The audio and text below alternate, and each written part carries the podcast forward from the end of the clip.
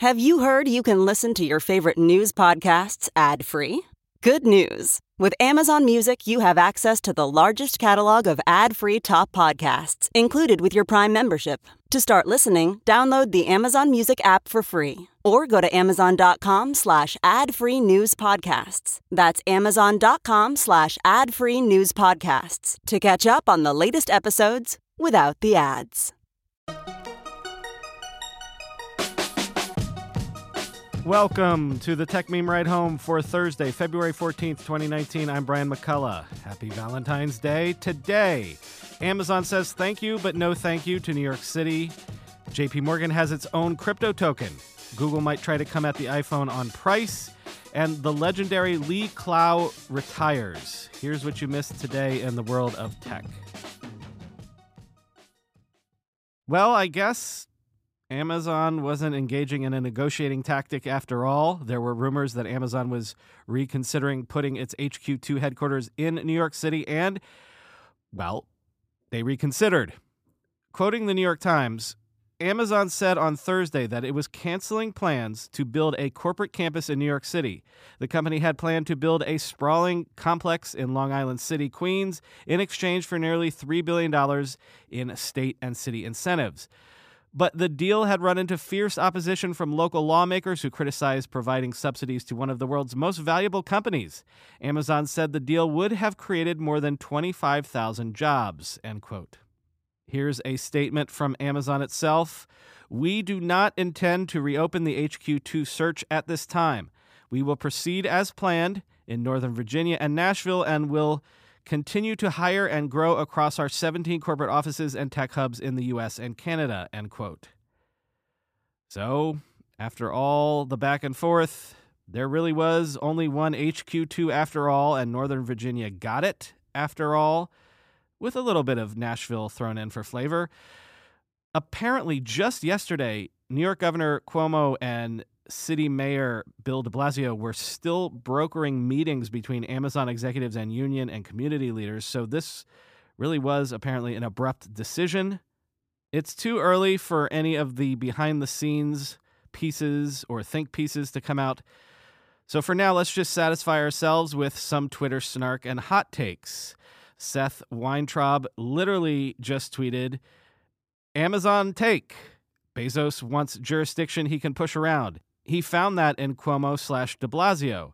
Locals with less to gain slash more to lose wanted assurance that Amazon wasn't going to leech the area. Clearly, Amazon was not willing to fight that battle. Tons of other places will capitulate, end quote.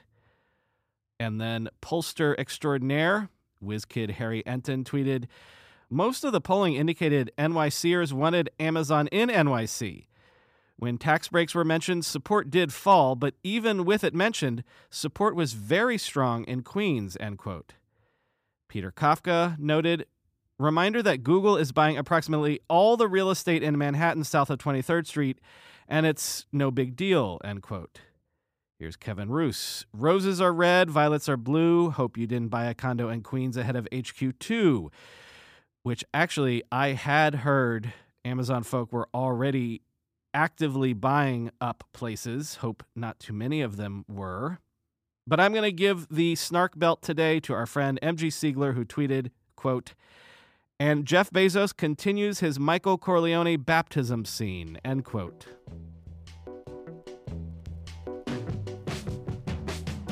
I go back and forth on whether or not the crypto fad has faded, at least when it comes to Wall Street. There was a time when I was doing segments on the regs about this bank setting up a division to explore the blockchain, or this fancy new financial instrument maybe being tied to crypto and coming to market soon. And those sorts of headlines just don't pop up that much anymore. So the fact that JP Morgan has created its own crypto token, the JPM coin, surprised me. And perhaps it's more surprising because it's JP Morgan, whose own Jamie Dimon was once famous for calling Bitcoin a fraud. JP Morgan is apparently going to use a new digital token to actually settle transactions, and trials of this are set to begin in a few months. And actually, this really makes a lot of sense. This is for the first time, at least to my eyes, in a long time, a logical use case for blockchain. Quoting CNBC JP Morgan moves more than $6 trillion around the world every day for corporations in its massive wholesale payments business. In trials set to start in a few months, a tiny fraction of that will happen over something called JPM Coin, the digital token created by engineers at the New York based bank to instantly settle payments between clients. JP Morgan is preparing for a future in which parts of the essential underpinning of global capitalism, from cross border payments to corporate debt issuance, move to the blockchain. That's the database technology made famous by its first application, Bitcoin. But in order for that future to happen, the bank needed a way to transfer money at the dizzying speed that those smart contracts closed, rather than relying on old technology like wire transfers. End quote. The JPM coin will apparently be what is known as a stable coin. Its value will be tied directly to the US dollar, so it shouldn't, in theory, fluctuate in value. Quoting again, clients will be issued the coins after depositing dollars at the bank. After using the tokens for a payment or security purchase on the blockchain, the bank destroys the coins and gives clients back a commensurate number of dollars, end quote. JP Morgan wants to initially use the tokens for international payments between its large corporate clients. So, doing an end run around the decades old SWIFT payments transfer network. But they also want to use it for securities transactions. Again, with this, there would be no need to rely on wires or wire transfers to buy a stock or bond. Use the token for instant settlement, and you're done. If you're in the crypto space and want more details on the JPM coin, it will initially be running on top of Quorum, the private version of Ethereum that the bank itself developed. From an FAQ page on the JP Morgan website, the JPM coin will be issued on Quorum blockchain and subsequently extended to other platforms. JPM coin will be operable on all standard blockchain networks. Over time, JPM coin will be extended to other major currencies. The product and technology capabilities are currency agnostic, end quote.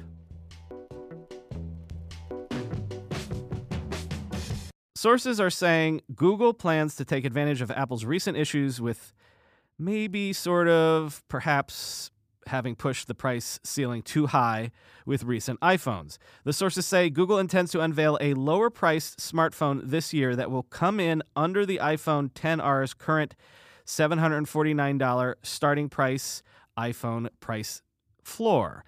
Notable that the cheapest model in the most recent Pixel lineup came in at $799, $50 more. Google is reportedly not going for the low, low end, though, for $150 smartphones, but something more in the mid range would help Google's hardware efforts, especially in Asia, where Apple, again, has had its recent problems because of pricing issues. Quoting the Nikkei Asian Review, the new phone will be the spearhead of Google's drive to expand the hardware using its operating systems. New products planned for this year include smart speakers, wearables, and web cameras. Sources familiar with the company's plans told the Nikkei Asian Review. Google also plans to launch a new premium phone in its Pixel range, as usual. To further its hardware ambitions, the internet giant is scooping up Apple talent and expanding its production partnerships across Asia. Over the last two years, Google has hired hundreds of hardware engineers and supply chain specialists from Apple. People familiar with the matter said it also acquired 2,000 engineers from embattled Taiwanese smartphone maker HTC in 2017. End quote. So yes, all of those engineers can also work on things like smart speakers. Another race that Google is in, this time with Amazon, and in this case, when it comes to smart speakers or smart digital assistant doodads, and hardware, all signs are that they might be finding increasing success.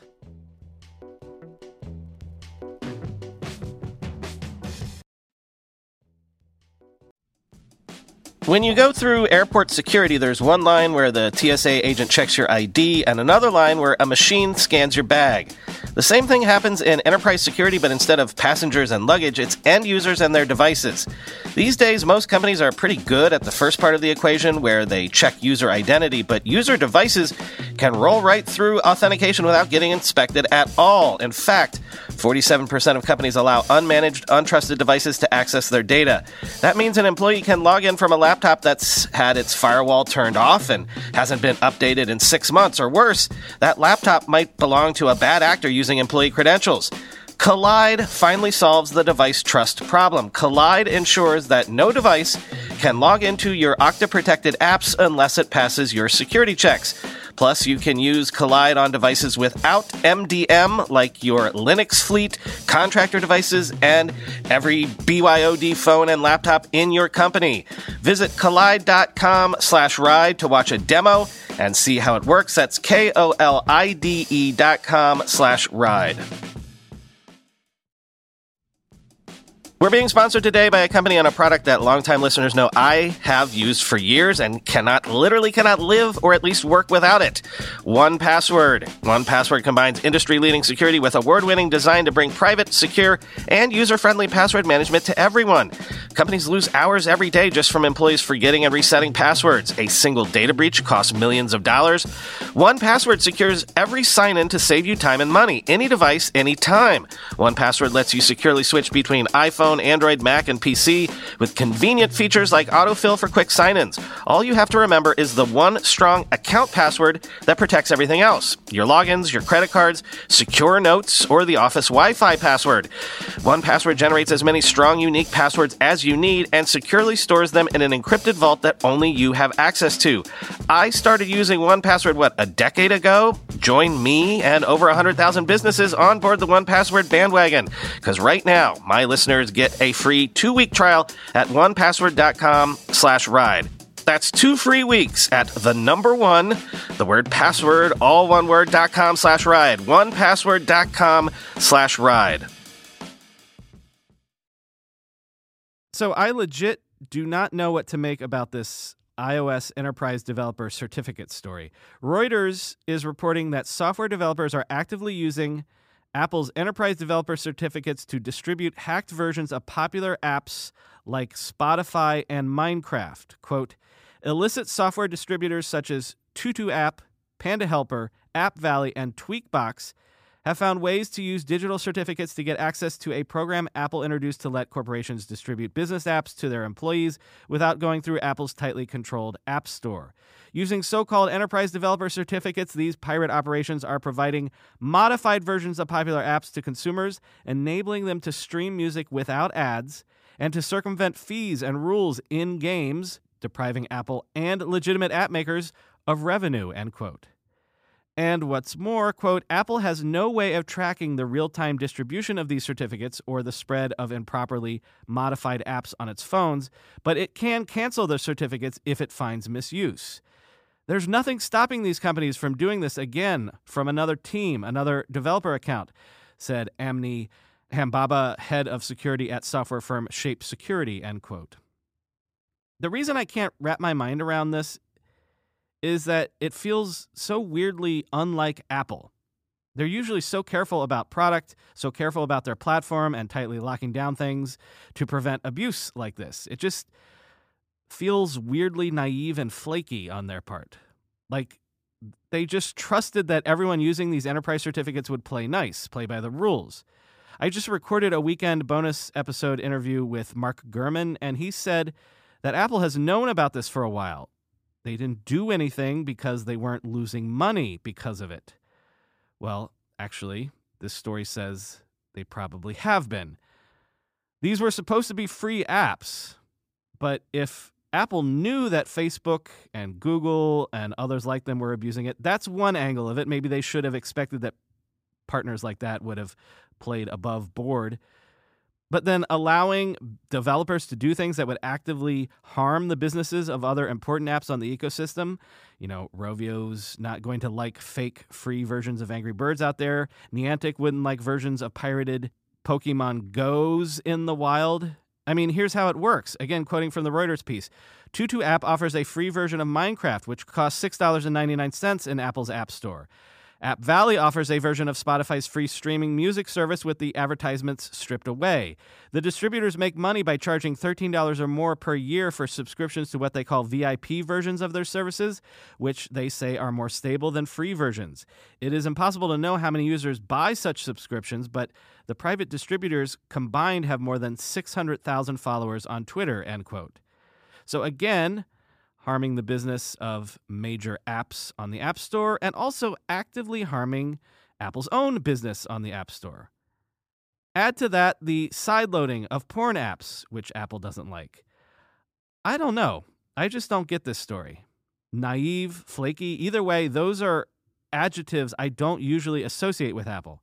I just find it weird that this has been going on and either Apple didn't care that much or didn't know enough or something. It just it just feels all weirdly out of character.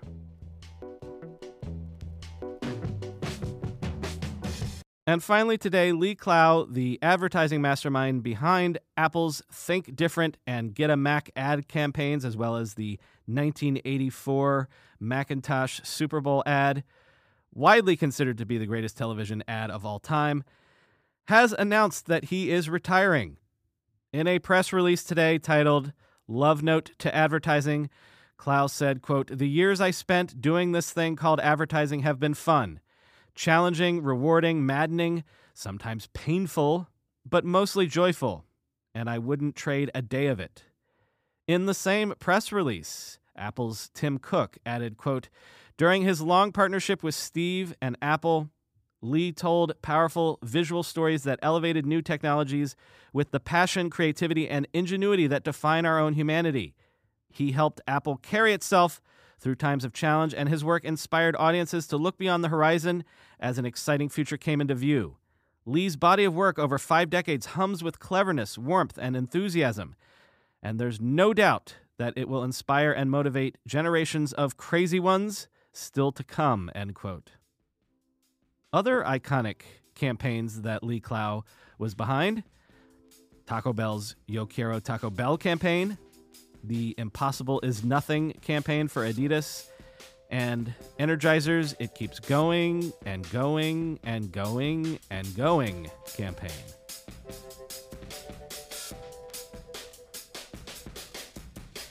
That is all for today. Historical note today's show title is a reference to a famous New York Daily News headline from the 1970s when then President Gerald Ford denied New York City a federal bailout of its then financial crisis. And it looked like the city was about to go into bankruptcy. Speaking of history, though, quick plug for friend of the show and occasional guest host Glenn Fleishman. Glenn is a typography buff, a history of printing, history of media buff, and he has a Kickstarter running to give you a piece of printing history from letterpress to the present. At a certain level on Glenn's Kickstarter, if you participate, you can get a custom handmade wood museum case holding a couple dozen genuine artifacts from the past, including a paper mold for casting newspaper ads in metal, individual pieces of wood and metal type, a phototype font, and a linotype slug set with your own custom message, along with original commissioned art and a letterpress printed book, and a few replicas of items found in various printing shops. So these are real historical items, museum quality items. It's the history of printing, the history of media in miniature, a teaching tool, a time machine with real actual stuff to call your own. Media nerds, history nerds, check it out. And even if you don't want a piece of the higher levels, $10 will get you an ebook history of six centuries of type and printing from Gutenberg to the present. So check this out at tinytypemuseum.com, link in the show notes. Talk to you tomorrow.